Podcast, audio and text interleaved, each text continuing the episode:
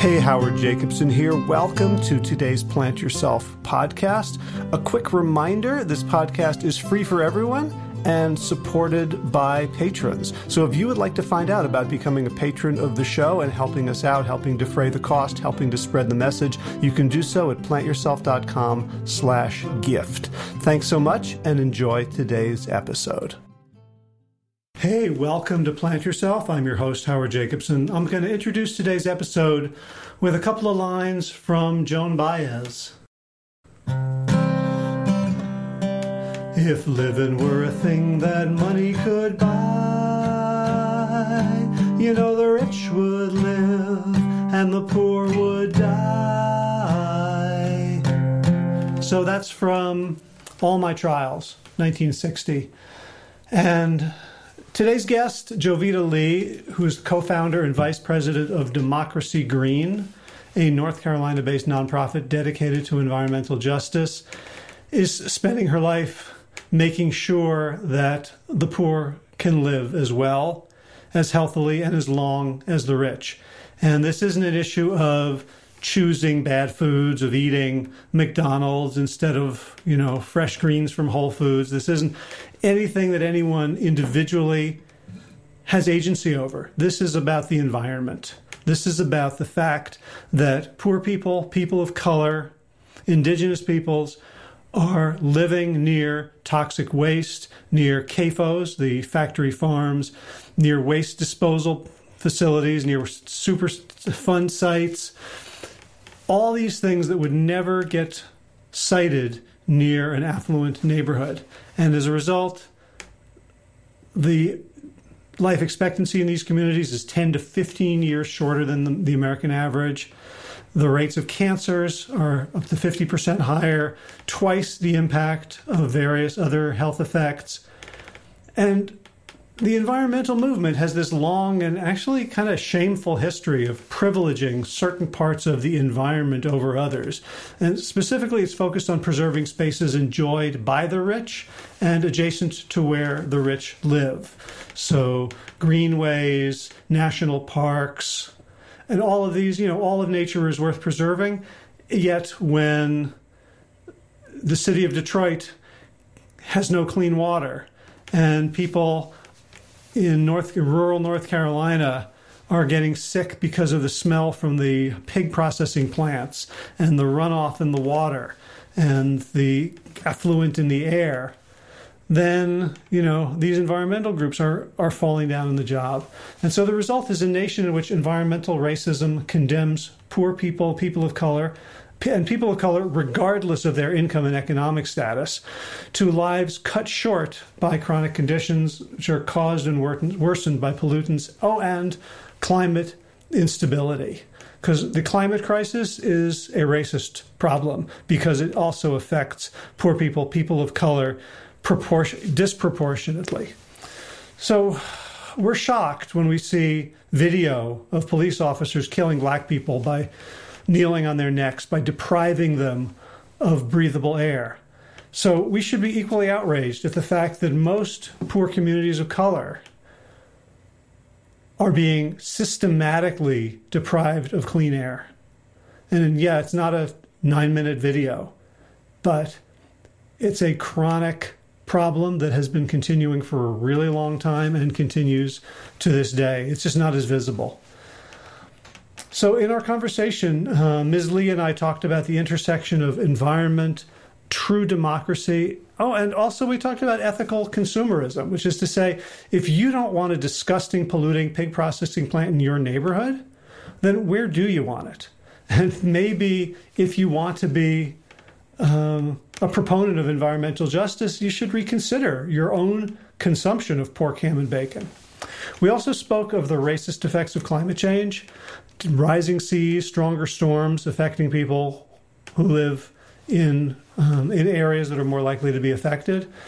And we talked about the war on black bodies that has never ended, the forms of slavery that persist to this day, and also the remarkably courageous and energetic work being done by activists and volunteers like Ms. Lee to bring about true justice and democracy. So I hope you enjoy the conversation. Before we get there, two quick words. Uh, one is coach training. Yeah, that's two words. The next uh, cohort of WellStart Health Coach Training, the Coaching Academy, begins October 7th. If you're interested, go to wellstartcoach.com. The program is filling up nicely. We're going to have a great cohort of people who want to become wicked effective at helping other people change health habits, change health behaviors. And secondly, if you enjoy this podcast and you want to help support it financially, putting your dollars where your thoughts are, um, very much appreciated. I was just watching a, uh, documentary the, uh, about minimalism, and it began by talking about how pervasive advertising is in our society. And yes, this is an advertisement for this podcast, and the last one was an advertisement for the coach training that I do but I don't advertise Squarespace or comfortable underwear or uh, MailChimp or mattresses or razors uh, or Audible. Um, I don't want to pollute this podcast with advertising. I want this to be a place where it's just me and you guys. And to the extent that I have to pay the bills, I do share things that I do that you can buy, whether it's books, programs, uh, or services. Um, but I, between either that or you making a contribution, a gift to the podcast to help keep it going, are the only ways in which I choose to derive income from this effort. And it is quite an effort. It is a lot of work. So if you're interested and you'd like to help out, plantyourself.com slash gift, where you can do a one-time or become a monthly patron of the show. All right, that's it. Let's get to today's conversation. Without further ado, Jovita Lee, welcome to the Plant Yourself podcast. Thank you. Thank you for having me. Yeah, it's good. It's good to talk to a, neighbor. Because you're you're in Durham, North Carolina. I am. Yes. Um, so if it wasn't a pandemic, we could be having this discussion in person. But uh, absolutely, uh, next best thing. So um, let's let's just start with um, with who, who you are and what you do. Right. So my name is Jovita Lee. I am the founding vice president of Democracy Green, and it is a 501c3 organization here in North Carolina that focuses on environmental justice and disaster relief. And so, a little bit about my work I work within the 501c3 and C4 space. Um, and a lot of our work focuses on um, environmental justice campaigns. So, if we're talking about um, CAFO uh, operations within North Carolina, which is uh, hog waste operations in Eastern North Carolina, if we're talking about um, GenX, which is chemicals that are found um, on our coast here in North Carolina, if we're talking about you know wildlife protections um, and the EPA protections that trickle down here, or um, any protections around um, industrial farming, um, and the fact that we have the largest um, industrial farm company, Smithfield Foods, here in North Carolina. Um, so any work surrounding that is definitely my field. and then also we have the disaster relief arm which directly focuses on providing mutual aid and relief to communities following a uh, climate disaster or any form of storm or anything that uh, may come through North Carolina. And so we're able to provide um, assistance, relief, and mutual aid uh, for specifically Eastern North Carolina, but um, our reach is statewide. Gotcha. Thanks. So I'm real interested in the part where you said you're the a co-founder because it's it's it's easy for people to sort of like have a passion and find an organization where you can work that matches that passion. But I like founders of things, you like you go out into the world, and you're just like, there's nothing here for me until I make it for myself. So what's what's your what was your background that um, that you know gave you these interests and um, and that led you to create something that hadn't existed?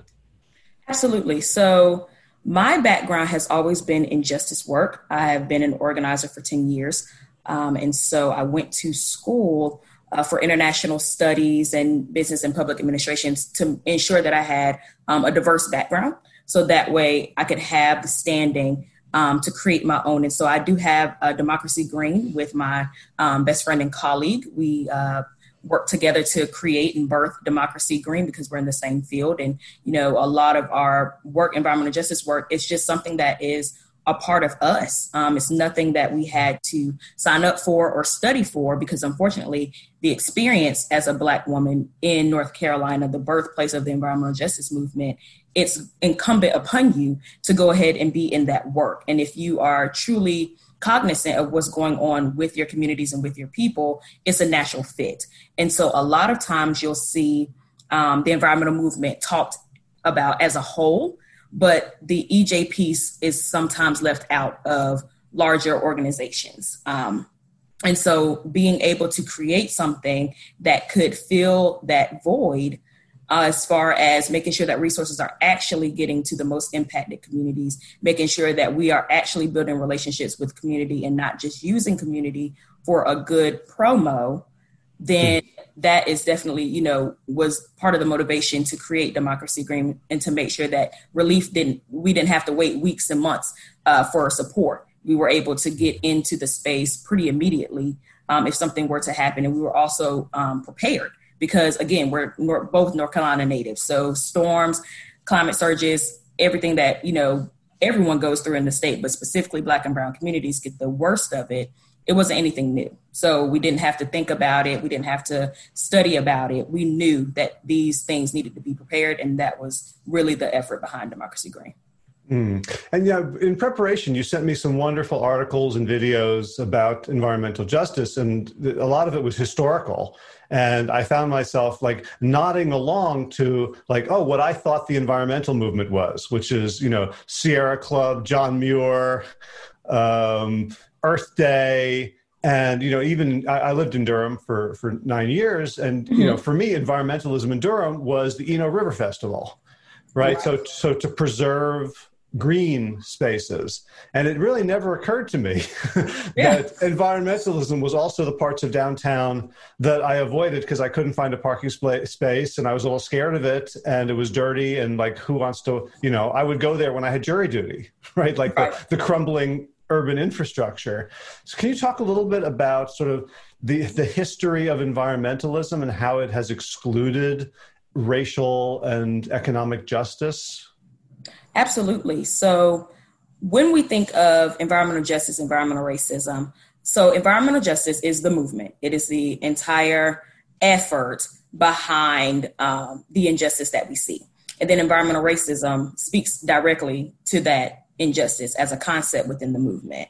And so when we think of those terms, we realize that a lot of the policy, a lot of the practices from our local, state, and federal level officials, it has been a deliberate attempt to make sure that more white or um, affluent communities were better protected than Black and Brown communities. So when you're thinking of proper infrastructure, when you're thinking of green space, those areas do not exist in Eastern North Carolina at all.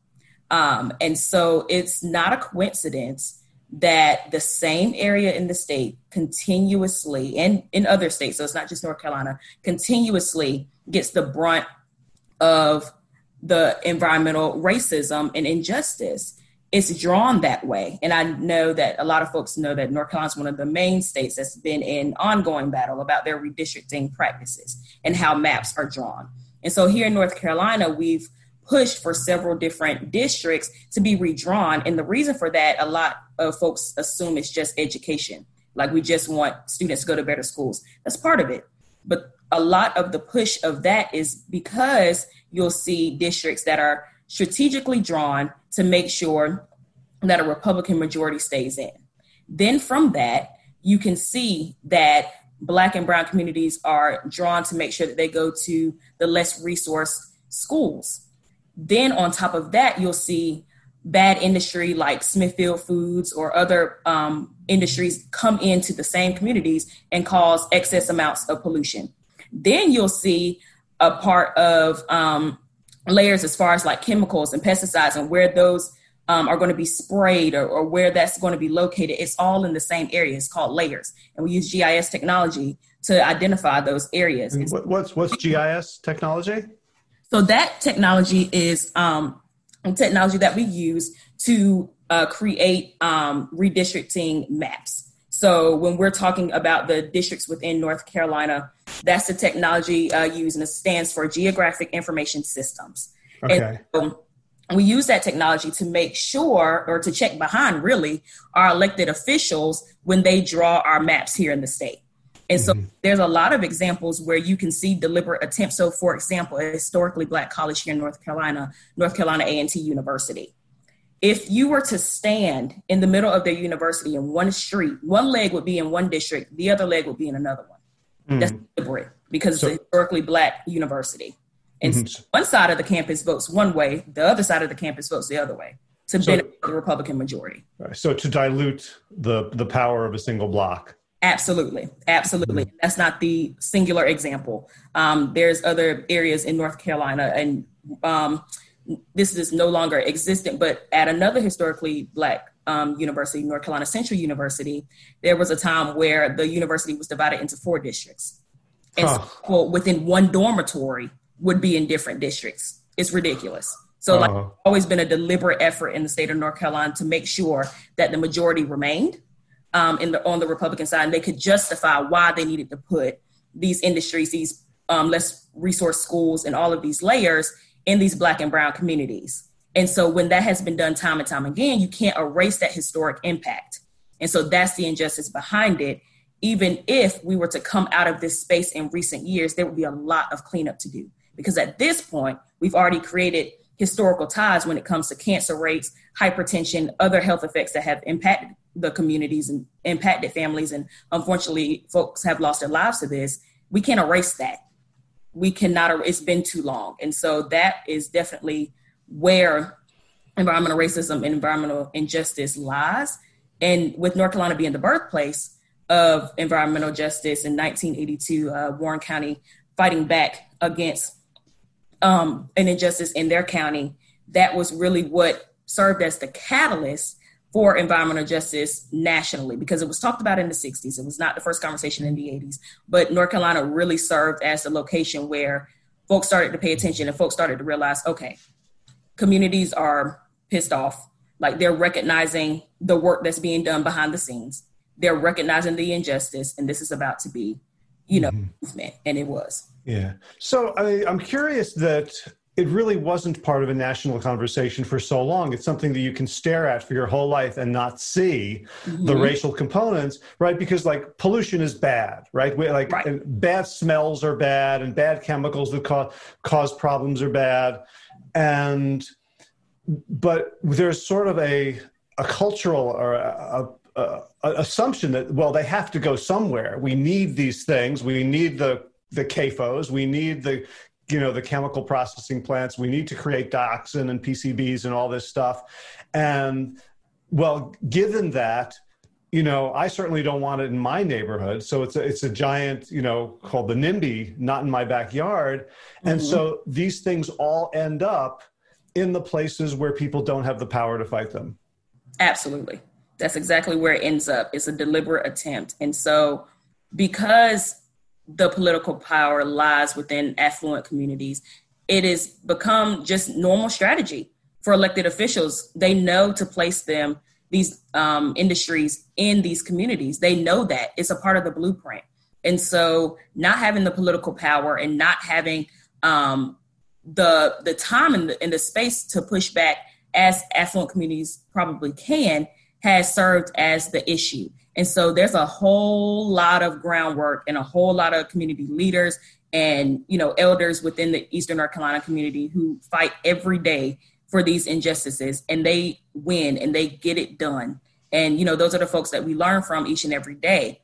But it shouldn't have to be a lifetime effort for these elders and for these leaders because it would be literally a week or month effort if we were talking about Chapel Hill, North Carolina or Wake County, or if we were talking about anywhere else, it would be about a week, a month, and we'd have one community meeting, one uh, meeting with our local officials, and it would probably be debunked, especially if the most affluent community members show up.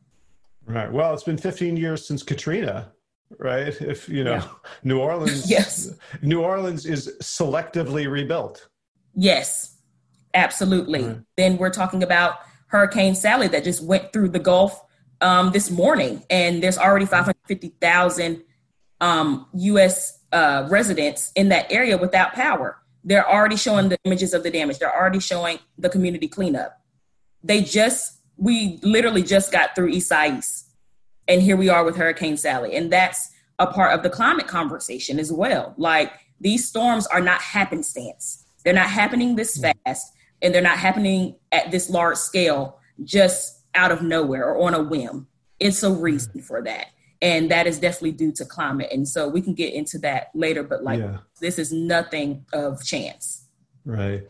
See, when I think about the issue of environmental racism, it feels like an issue that conservatives could get behind, right? So there's, and when we talk about racism and systemic racism and institutionalized racism, one of the points of view of a lot of white folks, and I think some people in the black community as well, is that it's a matter of culture, of uh, bootstrapping, like anyone can make it in America.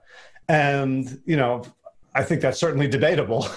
But yes. when you when when you look at you know the premise there is everyone can get the same start right? And then if two if two groups are disproportionately represented in terms of variable outcomes well maybe we need to look at the culture of the group and help them with that you know pull your pants up stuff like that. But when you're talking about kids with lead poisoning or kids with asthma from the age of 18 months and you're talking you know you're talking about can't breathe the air um, it seems like it's a no, like nobody can defend that, and yet it has been among the most defended of public policies that we have. Like, where's the disconnect? What am I missing about why why this still exists? Right, and so I think let's the best way to describe this is to back it up a little bit, and so when we think of environmental racism and environmental injustice and how it strategically impacts Black and Brown communities, we have to back it all the way up to our history as a nation.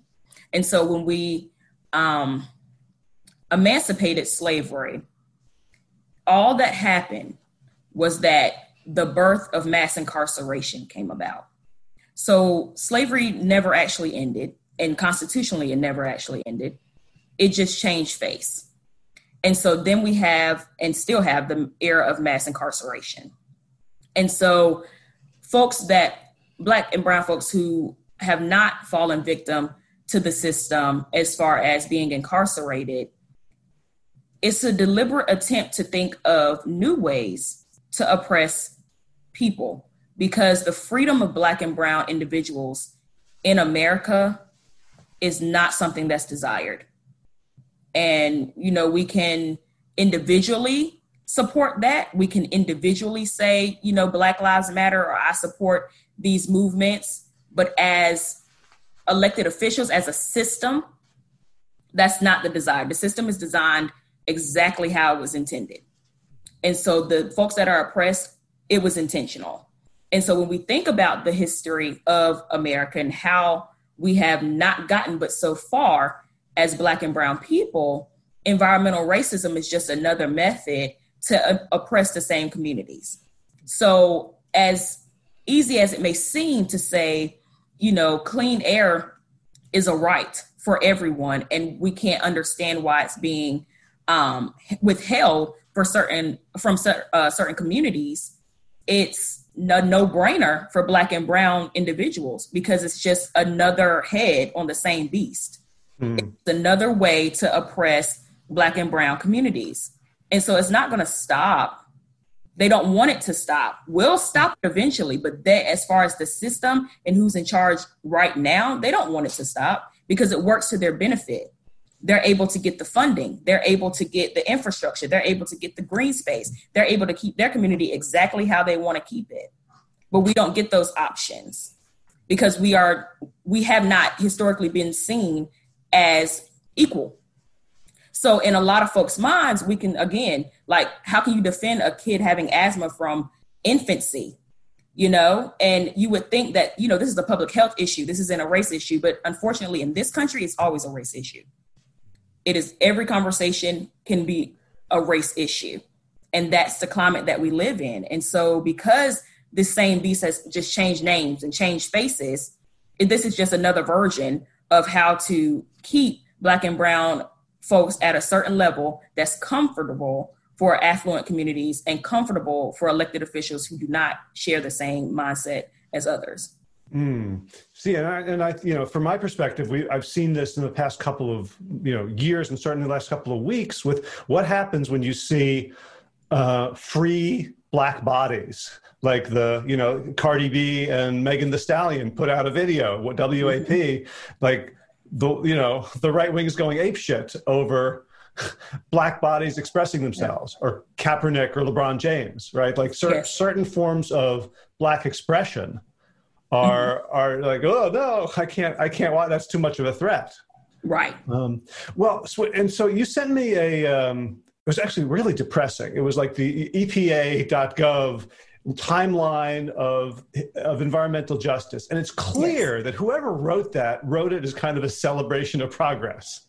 Yes. Right? Like it was very you know like i could imagine you know the, the the music swelling over it. We did this and we did this and we did this. And if it were simply a matter of you know well shit flows downhill and so right. economically, like it's, it's sort of accidental that Flint, Michigan has a, has a lead crisis and that poor, you know, rural communities in North Carolina have a pig shit crisis. If it was just sort of, well, that's just where it got put because that's where poor people live, then the EPA, all the things they were doing would have made a lot of sense. Like, okay, let's do some grants and let's do some neighborhood work and let's do some remediation and let's hire some lawyers. But right. when you say like this is a deliberate attempt, it's another form of slavery, of Jim Crow, then all of that stuff just seems so inadequate. Yes, it is inadequate. It was absolutely written with the tone of celebration, as if the federal government or this country, whether we're talking state or local, has done enough. And so now it's pretty much time for those communities to save themselves. That's the exact tone that that timeline was written in. And, you know, it's just extremely unfortunate because these conversations can date back to the late 1800s. And so the fact that the birth of the environmental justice movement was not until 1982 should tell you something. Mm-hmm. Why there's so many years between us identifying the climate crisis, us being able to identify how it's going to impact more uh, certain communities over others, but it took until the 80s for black and brown individuals per usual to be able to effectively communicate what is going on in their communities and advocate on behalf of themselves and actually have a national stage listening. Mm-hmm. Not have taken that long because the conversation did not start with that county. It started way back when. And so the fact that it's often ignored or passed off as um, a myth or something that is non-existent or because there's this huge value on profit over people in this country. Like as long as pockets are being lined the moral impact doesn't really matter. Mm-hmm. so it is unfortunate it is deliberate it is disrespectful but it is not a surprise. And so that's why it's just like you know when you hear about other folks talk about the environmental movement EJ just entered the conversation not too long ago because white folks did not want to talk about it. Right. They wanted to talk about the positive side of things, like what they could build for their communities. They didn't want to talk about what was actually happening right next door in black and brown communities. That wasn't a part of the conversation.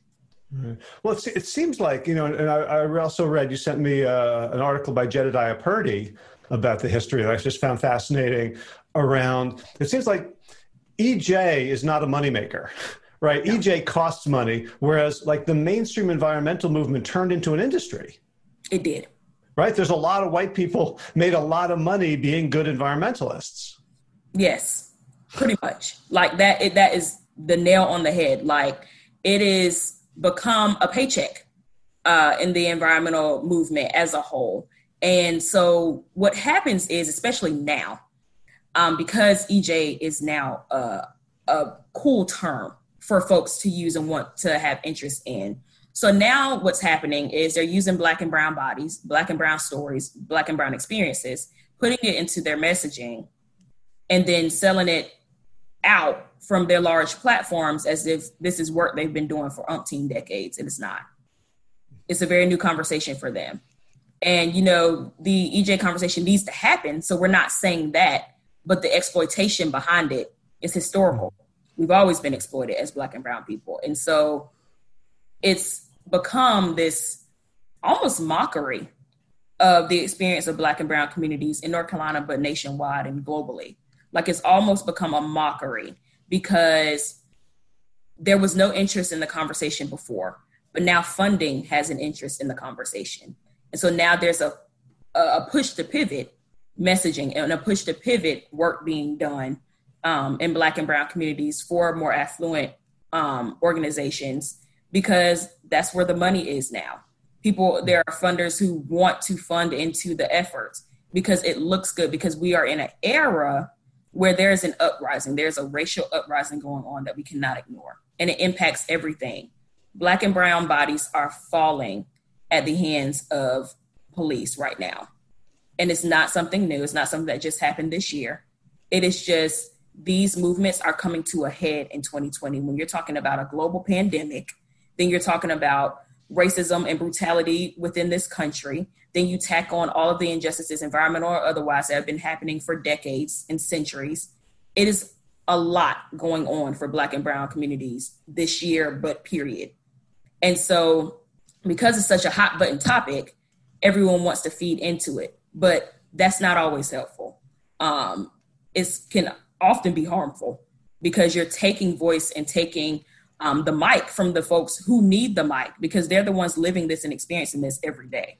And so, yes, there has been a, a paycheck mentality um, with environmentalism uh, for a long time. And now uh, realizing that they have to pivot, it's now become an exploitation situation.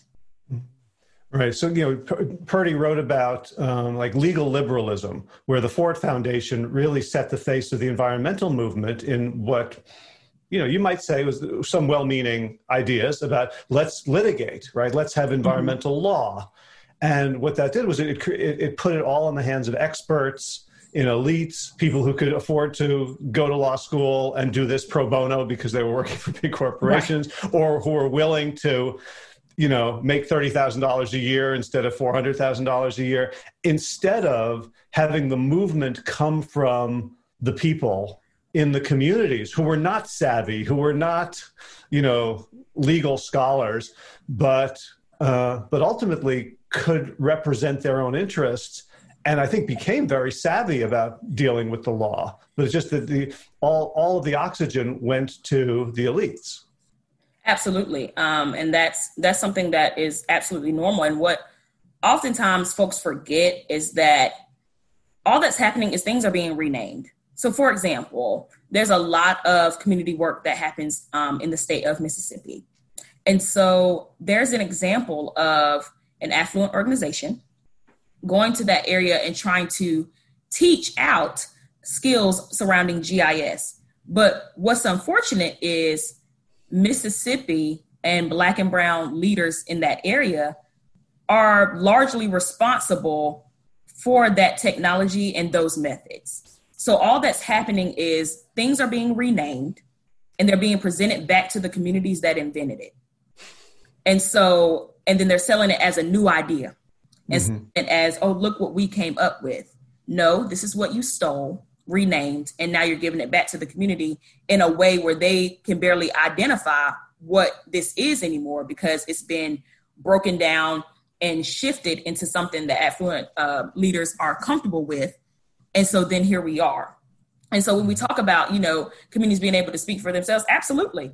They've always been able to speak for themselves. They're the ones moving the movement forward. They're the ones doing the groundwork. They're the ones in the trenches daily getting the work done. They're the leaders of this. And so they have the knowledge, they have the expertise, they are the experts on this. The problem is they don't get the mic, they don't get the funding. That's literally the only difference. And exactly what you said, like they are missing the the spotlight that they deserve and that they worked for. It goes to folks who have the titles or have the appropriate background and with degrees and with experience and folks that are able to do this work for free. But the thing about it is most black and brown elders and community leaders are doing the work for free. So that's also an assumption They're not getting paid for this. They're just trying to defend their livelihoods. So it's different. That's something that someone can do for a job. And when they get tired of it, they can put it to the side and it won't impact them anymore. That's not a choice Black and Brown communities get to make. Right. And also, you know, I mean, the, the word that keeps coming up for me is humility. So that, you know, if there are environmental groups and environmental lawyers and experts who really want to help, I think you know to come to a community and say, "How can we serve you?" Yes. You know, you you lead. You tell us what you need, and we'll provide it if we can. As opposed to, here, this is the this is the playbook. Right. Right. There has been a lot, I mean, a lot of helicopter energy, especially here in North hmm. Carolina, where large organizations will come together. Um, they'll come into the areas, they'll helicopter in, they'll tell you the plan for your area where you've resided all of your life and tell you what needs to happen, what's going to work, what's not going to work. And if you don't do it our way, the funding will be stripped. It's literally coming in threatening for communities to follow their blueprint because their blueprint is the only blueprint that's going to work which is a complete myth. And so when you put funding and you place a burden of having to force community and community leaders to follow your lead in order to get the resources they need, that is terrible. And that has nothing to do with justice or the movement. That is a deliberate attempt to like keep control over these black and brown individuals which is the nature of this country. We, we don't know anything else. Like we really truly don't know anything outside of controlling black and brown bodies. And again, as I said earlier, this is just another way to do it. And so that's exactly what's been happening, not just in the state, but nationally, but definitely here in North Carolina. So I want to ask a, a semi-personal question, so I'm really curious about it. Is when you set up Democracy Green, how did you get funding? Where did where did you look, and how, what, what was the pitch? Yeah, so a lot of grant applications. Uh, I'll say that. So definitely being fortunate enough to where my partner and I and her family um, being just well-known um, community leaders uh, within her family, they already owned and operated a 501c3 for music education. So it was not a new path, um, which was wonderful and fortunate for us. And so, having experience in that, and both of us having experience in um, grant proposals and applications, we were able to know exactly what to say and how to frame our work in a way where they can understand and they realize that we are an important piece within the community because that's really what it's all about. Like they, you know, when you write these applications, it's it's so long and it's so much information you have to provide. But luckily, we both had the expertise to do so, and so we were able to gain funding um, to be able to, you know, to be able to birth this. And because we have the track record of the work, and because we're North Carolina natives, with all due respect, you can't tell me anything about my state. So that has been a big, big um, portion of how we're able to move because the relationships aren't fake. We know these communities. Our roots are in these communities. Our families are in these communities it wasn't just, oh, we were able to provide relief for black and brown communities we didn't know. We were providing relief to aunts, to uncles, to family, literal family members. And so, in being able to have that connection in real roots and real relationship with North Carolinian, specifically Black and Brown leaders and communities, that was what really made the difference when it came to funding and when it came to credibility. Because there's a lot of times, you know, Black leaders have to be used as the relationship for other organizations that may not actually have the deep roots in community. And so that was the missing piece. Like, and we were able to fill that. We actually were an organization that actually works with community leaders. We have a strong and trusting relationship. We've never done the community wrong. We have always entered the space correctly. Like just having a good track record also helps with the funding because not only do you speak for yourself, the community will speak on your behalf as well because they know that if funding and support gets in the hands of us, they're going to see it. Mm-hmm. And having that combined expertise, but then also having the trust of the community has definitely gotten us far. And so has the have you ever felt like you had to compromise because of funding sources that weren't 100% behind you or? No. Well not personally. Um, we won't. And it's just what it is. We have literally paid light bills, and provided other mutual aid out of our accounts. We'll do that before we sell out. And that's unique because there are unfortunately groups that will have to be forced into space where they do have to accept deals that they may not want. And there's been even more situations where organizations have accepted money and returned it because of that reason, because we can't be bought. You're not going to force us into a space where we have to do what you say. Like, we're fortunate to be in a position where we don't have to do that. Like, we're not going to sell out for you, and we're not going to sell out our community for your benefit. Our community comes first, and they know that. And so, because we've stayed true to that, you know, it can be trying at times like we, you know, there may be good opportunities financially that come through, but if it's not good morally, then it actually contradicts the entire work that we're trying to do. And so we don't want that image, but most of all, we're just not willing to do that as North Carolinians, as natives. Like we know what goes on in our state, we know what our people are up against, and we won't create a new burden of not being able to trust us on top of what they already deal with every day. Gotcha. So I notice the, the, a lot of my listeners may not be familiar with the topic. Let's kind of dive into um, like real fundamentals. Like, what are the health disparities? Um, like, what what are you what are you seeing in your communities compared to national averages? I saw in one of the videos. Um, and by the by the way, you sent me two videos. One of them was uh, an Al Jazeera report that was like very specifically explicit about racial injustice. And I don't know if you noticed this, but it had like two and a half thousand likes and five and a half thousand dislikes. and, and, I think that one said like a uh, a black man or a, a, black person who makes fifty to sixty thousand dollars a year lives in a neighborhood with worse environmental quality than a white person making ten thousand dollars a year. Yes. Um, so what, what do you see? I mean, you know, health is multifactorial, very complex, but what, what is the best data say about the effects of environment on health, on morbidity and mortality in black and brown communities um, compare, compared to um, white communities? Right. So areas that live um, near industry, polluting industry, especially black and brown communities, which is where they're located, have almost twice as many adverse health impacts as a white community. And so when we break that down, that is a rate of about 50% when it comes to cancer. And so we know once, let's say your grandmother was living in a community with uh, heavy pollution and she passed from lung cancer, that is now something that is steeped in the DNA of that family. And so now, not only is the rest of the family at risk if they don't move, they're at risk anyway, because now that has entered the bloodline.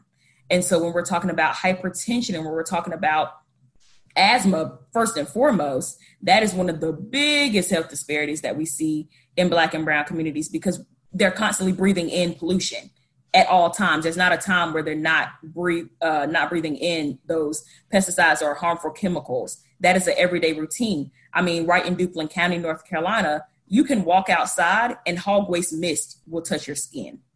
That and that's daily. And that's coming from the CAFO operations down there. And so when you're thinking about health, I mean, imagine living every day and having hog waste on your skin. I mean, it's just mm-hmm. immediate impact. That's something that a lot of communities don't even have to imagine because it wouldn't happen. And so, of course, the rate of asthma is extremely high. Of course, the rate of cancer is extremely high.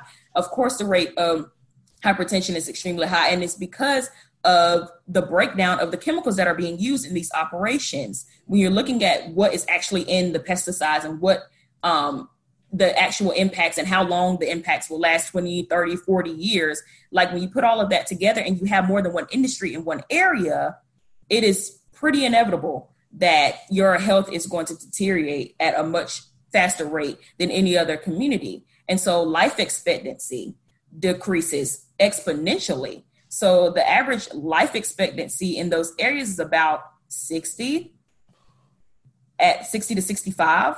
But then if you were to look at affluent communities, upwards of 77 to 85. So like the life expectancy decreases just because of living near industry for so long. When you leave uh, living near coal plants, like breathing that in every day. And so the coal also has to get there. So not only are you breathing in the the coal that is being um, used within the plant, but then you also have the coal trains that's passing it by. If there's coal ash spills or anything like that, that's going to be in your water because there's so there's so many examples of contaminated water here in North Carolina that is also causing the same health effects. So when you don't have clean water, you don't have clean air, what are you going to do? Those are the two main essentials for basic life. So you are constantly breathing in or ingesting or digesting chemicals at all times. At all times. So, of course, your rates are going to be about twice as high as the national average when it comes to um, cancer, hypertension, and asthma, which are the main three that we look at uh, most of the time. Mm-hmm. And I'm imagining that the um, um, the, the employees at the at the plants are also community members. So, so it must be it must be very complicated. Like, like I'm thinking about the CAFOs, which I, I guess yes. contained animal farming operations. Yes, uh, absolutely, so, exactly right. right. Yes. So, right. So, so my podcast is largely from a plant-based view. So, a lot of my listeners are, you know, vegan or plant-based mm-hmm. and are against animal cruelty, and they'll they'll right. be they'll have been hearing other things in this conversation around, you know, you know so there's cruelty to the animals there's cruelty to the people in the community who have to live with the mist on their on their skin there's cruelty to the people who have to work there mm-hmm. who also may come home and say look we don't we if we make too big of a noise they're going to move the plant somewhere else and we're all going to be out of a job it just it yes. seems like like such a catch 22 absolutely and so the unfortunate side of this uh, this is where um, the myth of economic development comes in because a lot of times two things will happen. One, these industries will create a myth or a facade that they are a small industry. So they will hide behind the, the narrative of the small farmer. And so when they get that narrative and they're able to run with it in media, in meetings, they're invited by elected officials to come and speak to the community. All they're talking about is you know jobs jobs jobs. We want jobs. Like we're not saying that folks should be unemployed. That is not the message at all. When they're coming in and they're hiding behind small farms saying that you know removing them from the area would be removing your local farmer. It's a lie. Hmm. It's an absolute lie smithfield is nothing of a small farm and that is the myth that and the narrative that they have been running with for umpteen years is that they are, have always been able to catch on to that narrative. Like if you get rid of us, then you're getting rid of so many livelihoods and what's been passed down from generation and land ownership. They, they get into that whole conversation to be able to make themselves look good. And so that's a myth that has to be constantly debunked. But then the other side of it is yes, the economic development. But you have to realize that if there's a development that is going to that is a pretty much 100% guarantee that it's going to decrease your life expectancy, increase your risk of health disparities. That's not the kind of development you want. And so a lot of times people only hear one side of the conversation. But it's not we don't want development, you know, get out of here and we don't want any jobs to come into the area. We want jobs to come into the area, clean ones, just like the ones that can go into affluent communities we are well aware of the clean jobs that exist and can exist in these black and brown communities. They just don't want to bring them there because mm-hmm. North Carolina is what second in solar. Like yeah. those jobs could be brought to these same communities, but they're not. You can't find them anywhere there. So this justification that only poor industry is the only economic development that these communities deserve is absolutely absurd. And so that's where the breakdown comes is that if we don't get this development, then we're not going to get any other development. That shouldn't be the case. That should absolutely not be the case. We should be presenting things and having proposals on the table for clean jobs that will not deteriorate folks' health at an alarming rate. And we don't have to deal with the impacts or the um, pollution that these industries cause. That should not be the give and take. It's not either you have a job or and you you know die early or you contract um, some sort of disease or nothing. Like that should not be the give and take. Like there should mm-hmm. be an option set in place where we can have great economic development, we can have clean jobs, we can have a productive economy within that area and not have to risk our literal health and bodies and livelihood in order to do so. Well, I mean, it seems like one one of the tenets of the form of capitalism that we have now, as you mentioned, is you know profits over people, which means that the the assumption is that no one's questioning. I think you probably are, but in mainstream, no one's questioning. Well, we need Smithfield Farm. We need giant CAFOs and, and hog processing plants. We need coal.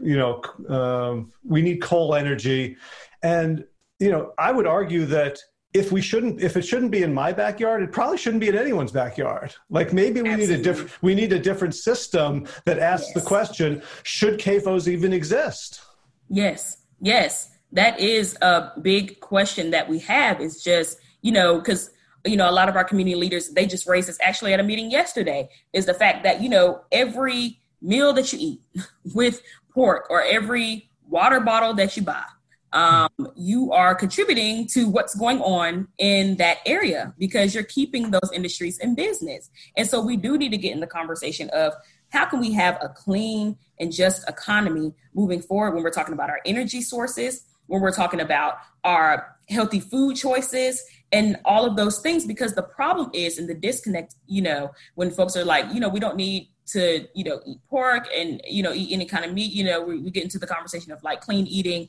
is better for your health and it's better for the environment which is absolutely true. But the problem with that is there is nothing available in these communities. So we have to get there too. Yeah. because you know when we talk about the term food deserts which means that there is no grocery store within reach for these communities the most that they'll likely have is a corner store or a gas station. So healthy food choices are not going to be there. And so their closest um, grocery store where they can get produce is probably going to be five plus miles away. Now, when you're talking about an area that already has an issue with um, transportation, how do you expect folks to get five plus miles away for the nearest grocery store? Here in Durham, there's one on every corner. I wonder why. So that's that's part of the conversation that is often skipped as well. Like we need to not only have our clean energy sources, we need to also be putting grocery stores and resources in these communities so they can have the same access as everyone else. And then I think a natural flow and a natural swap will happen. The problem is no one wants to do that. The community wants to do it and has done it for decades. And there are certain individuals that may want to do it. But as a system in this country, no, they don't want to actually invest in community and invest in healthy eating choices and actually provide the education and the materials needed to make sure that the community is well aware of the benefits and they have the funding to keep it going. They don't want to do that. Yeah, well, it's a problem. Sorry, yeah, this is. It's. I mean, everything is so interconnected. And yes. like when I think of the word environment, like generally, uh, it means like, oh, what's around me. Mm-hmm. And so when we're talking about environmental justice, we're also talking about bullets we're also yes. talking. We're also talking about bodegas and gas stations instead of grocery stores with produce. Right. We're talking about, you know, but I think the environmental movement has has has thought about the environment in terms of the bad stuff that isn't there. Yes. Right. Absolutely. Like, and but if you just remove, you know, so if we take the CAFO out, if we remove Smithfield Farm, you still have these food apartheid areas.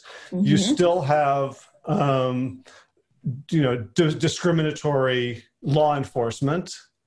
You know you'd argue well when you just remove one pillar it actually gets worse. Yes yes. It's multifaceted. So that's why a lot of the times when folks want to have the justice conversation they only want to talk about one piece. It's it's really not an option for black and brown individuals. Like everything is intertwined. We have to talk about environmental justice just as much as we talk about social justice just as much as we talk about racial justice like we don't get to choose because it's always simultaneous in our lives.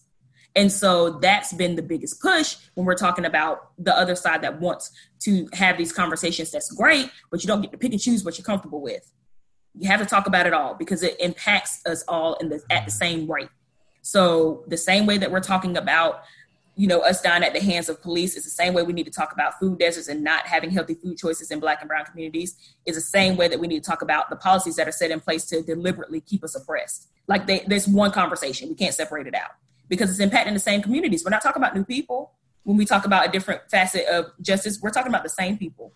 And so the, uh, the conversation has to remain um, intertwined. And just like you said, like we, we can't separate it out. Right. And and when you know just when I think about like the human brain and how it works and how we you know attribute salience to certain pro- problems, like a 10 minute video of George Floyd is no different than a 50 year period of not being able to breathe because of the air quality right but but but you're you know you don't have the same visuals right it's not as right. it's not as shocking because it's it's chronic and it's accepted um, but it's the yeah. same issue. Yes, yes. Like these issues are intertwined, and so it's all rooted in racism. That that's the way to connect it, and we have to be honest and transparent about that.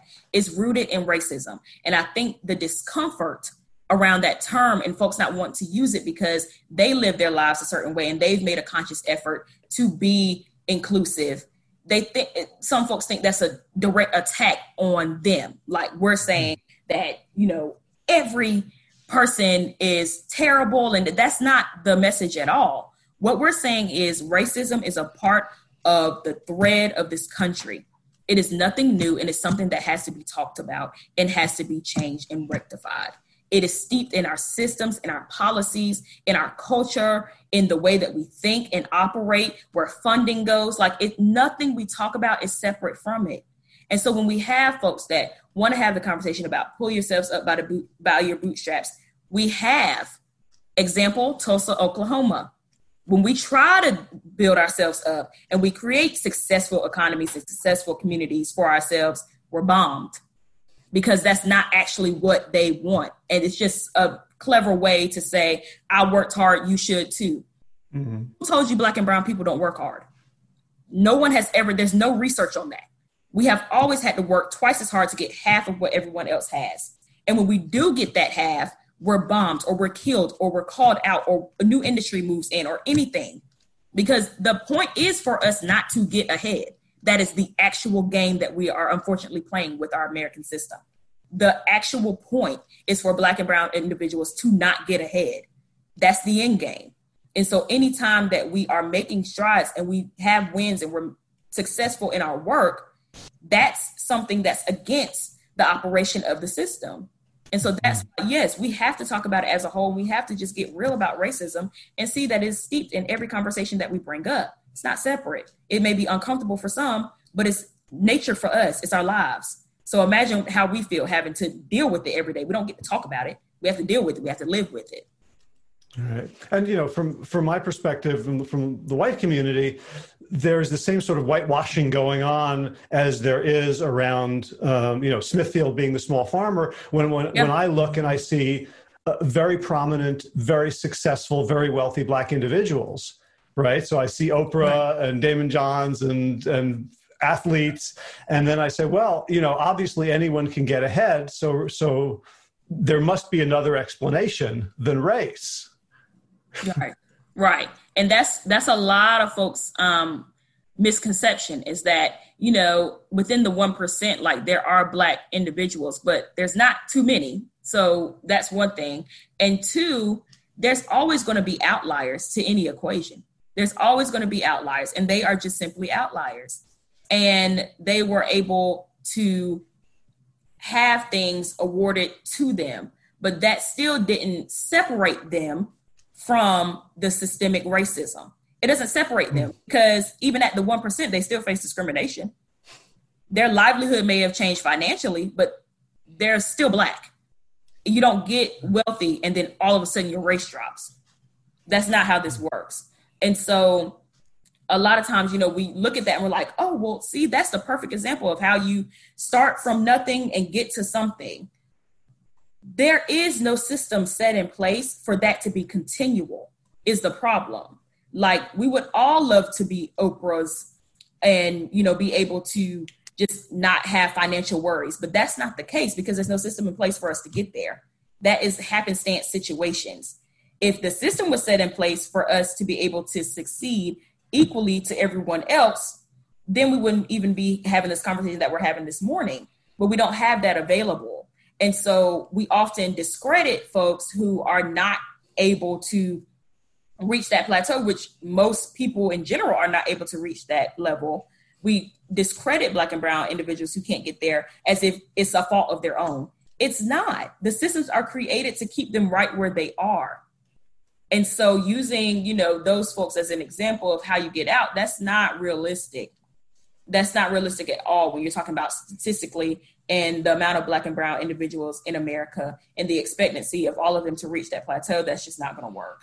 And that's that's not a valid argument at all because it's just so many things that happen to black and brown individuals and there are so many systemic impacts that happen and are you know incumbent upon black and brown individuals that even though like i said they may be in a different place financially but they are not separate from racism that they are not going to be seen really any different. Because if we're late enough at night and dark enough at night and they were driving down the road they would just be a black man or a black woman. We're talking about oprah or tyler perry or any other um, affluent black um, individual. Like they would just be another black man or black woman. They still have those worries about the rest of their family and their colleagues and their friends who have to go home at night and they may make it they may not. That's everyone's worry and that's the difference like you can't you can't take the racism away well i, I think you know for me like one of the big problems for people seeing the problem whether it's the difference in health disparities or wealth gaps, or even you want we want to talk about climate change, is that it's not that it's not binary. It's not like it either is or it isn't. We're talking about right shifted normal distributions. Like yeah, there's outliers, and but when we look at the bell curves, right, we can see that racism exists across the board. And it's hard it's a hard thing for brain for human brains to do is to deal with these right. with these distributions. And also like every time there's a storm you know somebody says well you know we've had storms before they were worse than this. And you need to look statistically yes. to to see the truth. And i think it's real it's really hard for people to look statistically and especially when this the the truth that arises from the statistics is extremely inconvenient.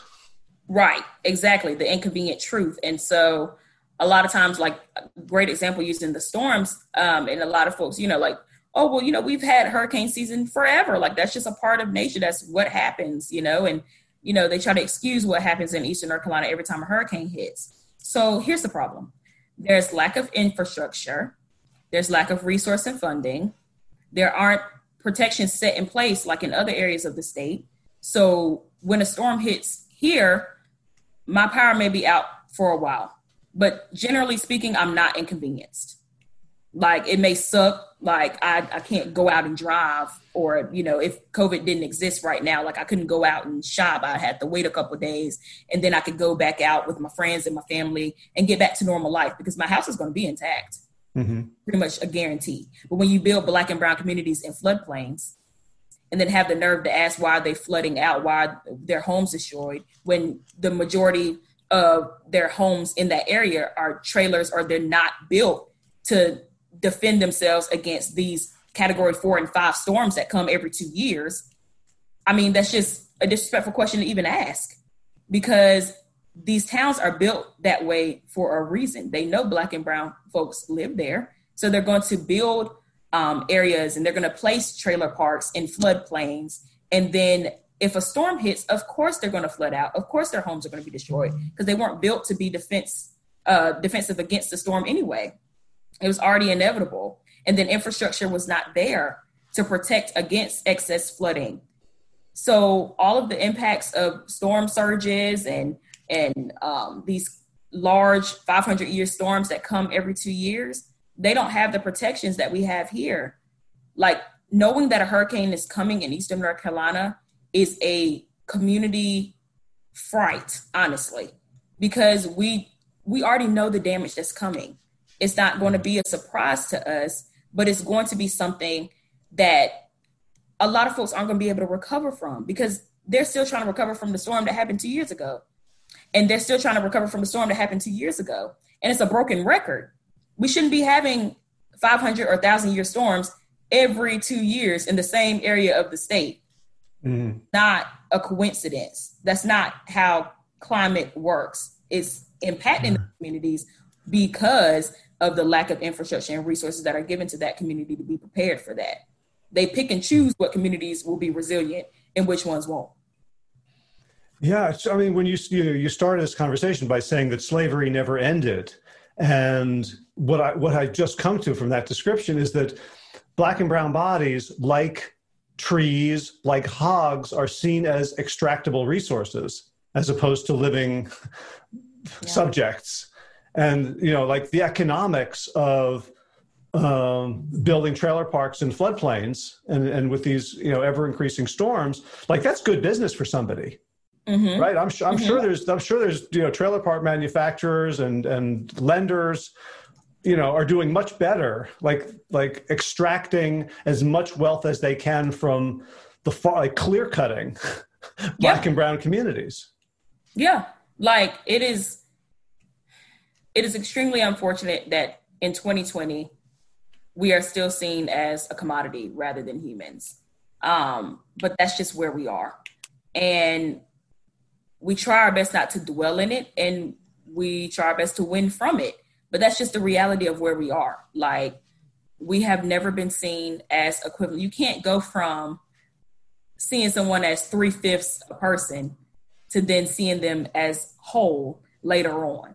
Like it's just been steeped into our DNA as a country that black and brown folks are less than. Black and brown folks don't deserve to be here. Black and brown folks this, black and brown folks that. Like that myth has been steeped into the thought into the DNA of this country. And so to separate from that is has been proven difficult um, because they folks benefit from our demise. That's just the way to put it. Folks literally financially, folks emotionally, mentally, just any way that you can think of benefit from our demise. And they're accustomed to things being dumped upon us. So as long as they don't have to worry about it or face it, we must be doing good as a country.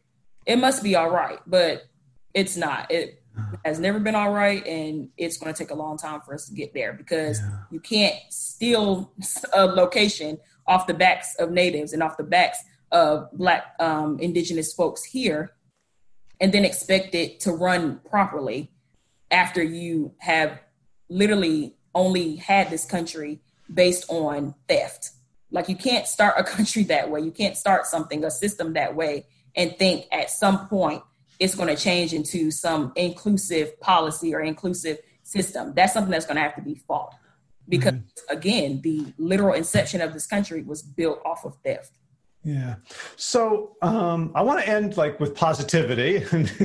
so I want to ask you about Democracy Green and the work you're doing, but I want to frame it in terms of like something I'm confused about, which is like you talk about the you know you and the community who are embedded and are suffering from the thing you know like it's you have to drive the movement and at the same time it seems like the biggest impediment is clueless white people who are so how do you square that how do you right because you're you know you're um, advocating for things from from your own position. You're not mm-hmm. in this conversation you know you're not a politician. You're not right. playing you're not playing nice. You're not sugarcoating what's going on. You're not trying to make you know there's no there's no way in which you have tried to make my white listeners feel comfortable.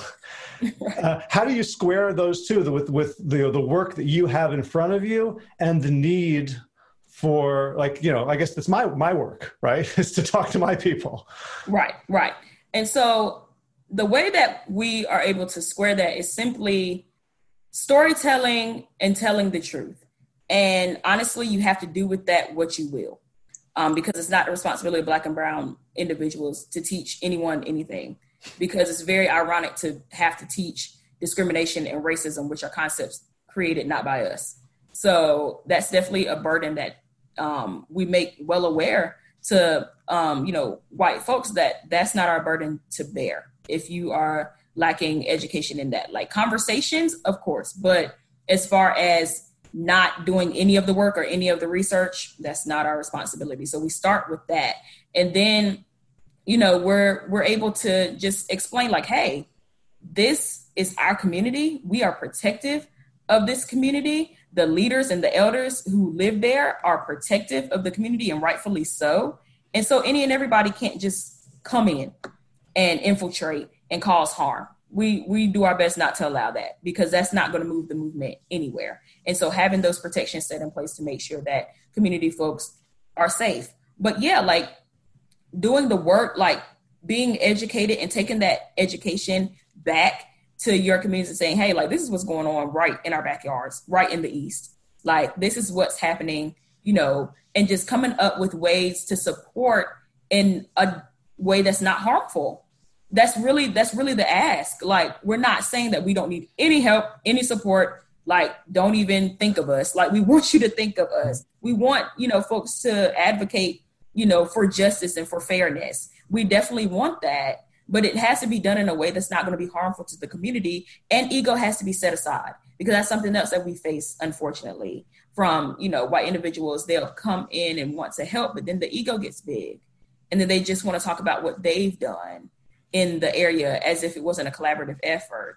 And so just being very intentional about not wanting to cause harm but then just take the education back take the information back.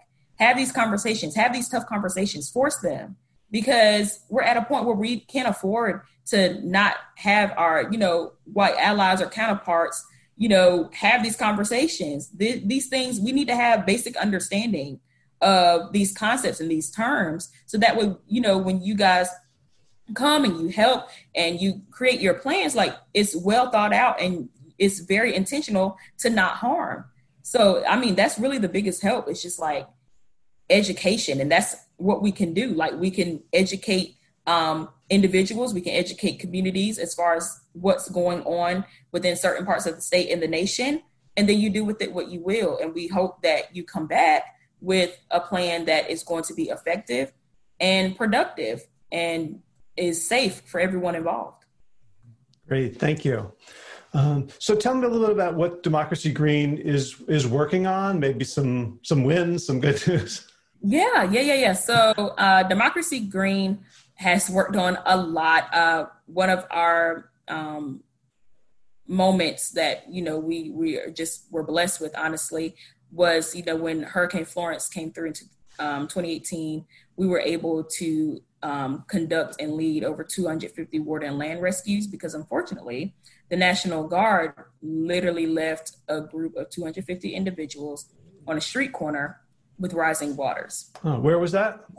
uh, the National Guard left a group of 200 mm-hmm. individuals in Eastern North Carolina with no plan, nowhere to go. So on, on like one street corner?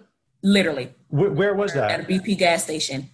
Um, this this was um, in Eastern North Carolina, so around uh, like Craven, Pitt, that area. Um, and so yeah, so it was uh, it was unfortunate um, for that area to be left in Robeson County as well. Um, was the main county left kind of to fend for themselves um, with this uh, situation. And so it was extremely unfortunate um, to have to lead those rescues um, in these different areas. So um, yeah, like I said, like Robeson County and that and the surrounding counties of um, that area were the ones that were left on the street corner with rising waters and then in Pitt and Craven County. They were also um, left, there were individuals left with rising waters in their homes and we had to uh, assist in conducting getting those individuals out. So those were two separate instances. How did how did you do that? Did you did you rent boats or like what what did that look like? Yeah, so a lot of it were was well one with the situation with the 250 individuals on the street corner. That was an effort coming from um, Shaw Air Force Base um, in South Carolina. We actually literally called on the Air Force Base to conduct the rescue mission, and they were up for it and they literally went in and got those individuals and got them to safety where they wouldn't be literally standing in rising waters anymore. So just having that relationship with um, that Air Force base and being able to conduct that um, rescue mission was definitely a blessing within itself, and that was definitely led it uh, led by um, my co-founder. Uh, her name is Lamishia Whittington, and she is completely incredible. Um, and she was able to lead that effort to make sure that those individuals were rescued safely and there was an action plan set in place. And then the situation in Craven County with rising waters in folks' homes and us having to do house restorations, with that being where my some of my roots are and having to um, conduct those house restorations and conduct those mutual aid sites for those individuals at the same time. It was just something we had to do. Um, and, you know, it was, again, extremely unfortunate the situations that both of these groups of people were left in. Um, but it's a part of what happens when we talk about climate disasters. and we when we talk about relief, this is what relief looks like. Um, not just you know making sure that folks get supplies. That's definitely a part of relief, but literally just making sure that folks come out of this alive the best way that we can. And so that's definitely been a part of our work. It's definitely just trying to get folks back on their feet, whether financially or with resources. Um, and then right now we are um, pivoting focus to um, expanding our GIS technology arm to make sure that we're able to um, work in community and develop action plans based on actual technology, longitude, latitude, and be able to show proof and show connection as to why these industries are placed in these areas and then what can be done about it and you know what is the action steps coming out of that and being able to bring that tool within the community because gis technology is something that can be taught and it's something that they can keep moving forward. And so we have definitely been excited about being able to um, develop that arm for ourselves, but then also be able to educate the community on that technology. And so that's a really big project that we are working on right now, um, is making sure that we get that to the right um, community. And so there's a plethora of other things when we're talking about national and um, statewide moratoriums and utility shutoffs and COVID 19 relief and providing PPE for essential workers. Like those are ongoing programs, especially right now during the COVID 19 pandemic. Um, and so we, we have a little bit of everything going on, but that um, that uh, rescue missions, both the one uh, to 250 individuals and then the one with house restorations definitely uh, kicked off um, our work into hyperdrive, and we just really been running ever since. Oh. Yeah, I heard the other day on the radio that incredibly high percentage of uh, essential workers are people of color. Yeah. Which, which there's a strange irony in that, right? Like the the pandemic is killing uh, communities of color at a far greater rate, impacting them at a much higher rate, and those are the people who the society is pay, you know is paying minimum wage to keep our keep us in food and keep us uh, in medicine and and keep us in waste disposal. Right, right. Like we are the most impacted and also the most needed all at the same time.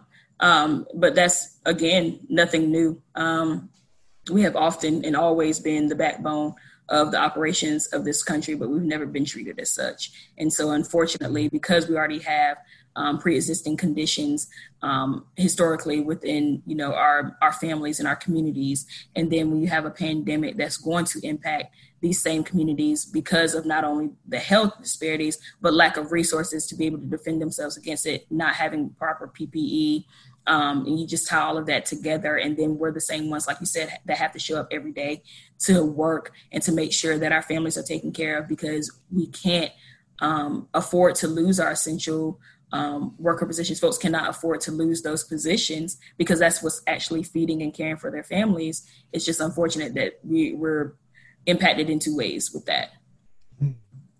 Uh, there anything else that I haven't asked about that you think people should know about, or maybe you know, like a, a first step that people can take to, to educate themselves following this conversation? Sure. So, um, definitely one, do the research, um, look up the resources, use the resources, listen to the stories that have already been told time and time again um, by community leaders and elders. Um, pay attention to where you see industry placed and realize that it's not a coincidence. Like, really take the time to do the work and do the research. Listen to black and brown leaders as they tell their stories and listen to them as they kind of give you the blueprint and what needs to happen in policy because i'm a firm advocate that policy is informed by people and we've lost sight of that in america. We think that we can write things on behalf of folks and that's not how this works. And so being able to just really be a listening ear and then if you have resources share them like Beautiful. make sure that yeah make sure that you know if you know of um, some uh, funders if you know of some folks who really want to volunteer or has extra ppe i mean the simplest things just share them share the information be willing to work in community um, and be willing to to listen and to learn and not helicopter and try to direct um, a movement that doesn't belong to you gotcha and um, where can people find you and your work on the web Yes, so folks can find us on social media, uh, Democracy Green on Facebook. Um, you can reach me at um, Jovita Lee, and that email is jleebiodiversity at gmail.com. You can also reach um, the organization at democracygreendg at gmail.com.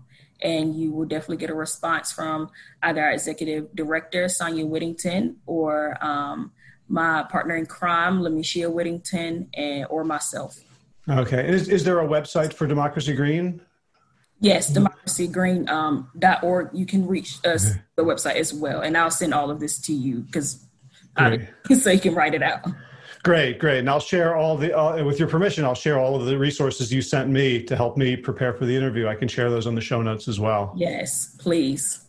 All right. Well, Jovita Lee, thank you so much. I mean, I've, there were several times in this conversation where I was like, you know, holding back tears, just, just uh, witnessing what you're holding and and the energy you know i'm thinking like god if I, I would just be taking a nap. I'd be like if i was you i would just be in fetal position like 24 7 so to just honor your commitment and your energy and um, and the spirit you you bring to this. And i really appreciate that. Yeah thank you. Yeah it's it's definitely hard work. Um, so as long as your heart is in it it it it's just something that you have to do. And i love my community way too much not to do it um, and you know, honor honestly goes to the elders and to the community mm-hmm. leaders that I work with every day. They are the ones on the front lines, and I, there's no words to thank them enough. And so I'm in this work because of them. And so thank you, thank you so much for having me. This has been great.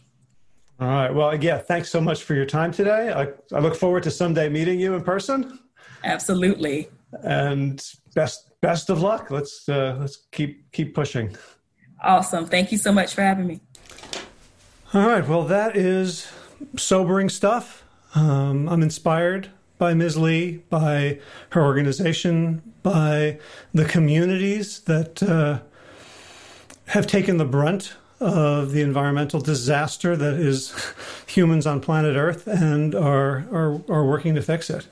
So, if you appreciate this episode and you appreciate the the tenor of Plant Yourself and you'd like to help support the mission of the show, easiest way is to leave a review wherever you get your podcasts. Give us some stars, tell other people why you listen, why you like it. That really helps a ton. It helps us reach new people, grow our audience, um, and just, you know, spreads the word all around.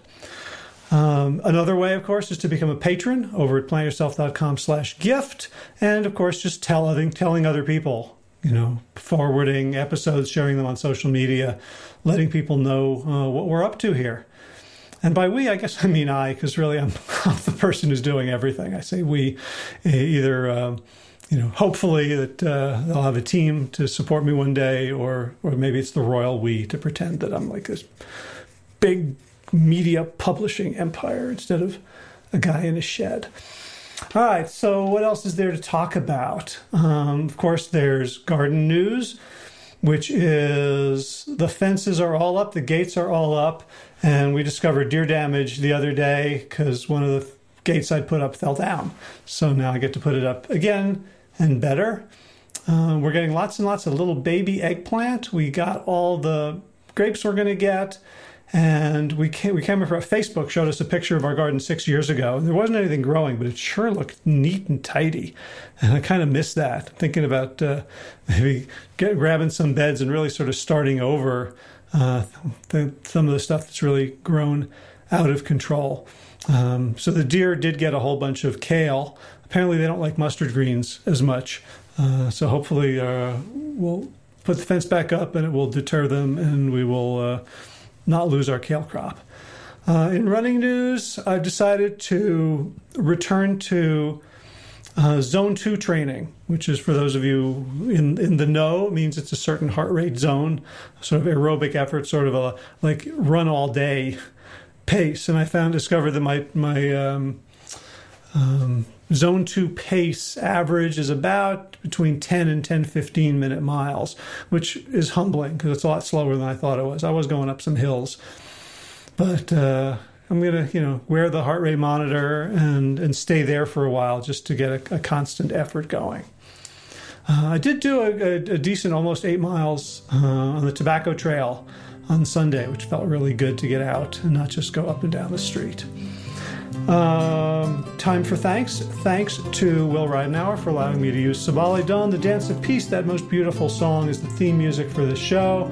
And thanks, of course, to all you Plant Yourself podcast patrons. Oh, I forgot to say, if you, there's a lot of really good resources uh, in the show notes. These are articles and videos that Jovita Lee shared with me in preparation, so to help me prepare for our conversation, and they're really interesting. We talk about some of them, and you can find them at plantyourself.com/430. Okay, so thanks. Let's say thanks to Kelly Cameron, Wade Pedersen, Janet Selby, Claire Adams, Tom Franzek, Jeanette Bell, Gila Stert, David Donahue, Blair Seibert, Dorona Vizov, Gio, Gio and Carolyn Argentati, and the last few folks, um, as in Lauren Vaught of Edible Musings, Aaron Hasty, Sean Owen, Sagar Nayak, Erica Piedra, and Danielle Roberts for your generous support of the podcast. That's it for this week. As always, be well, my friends.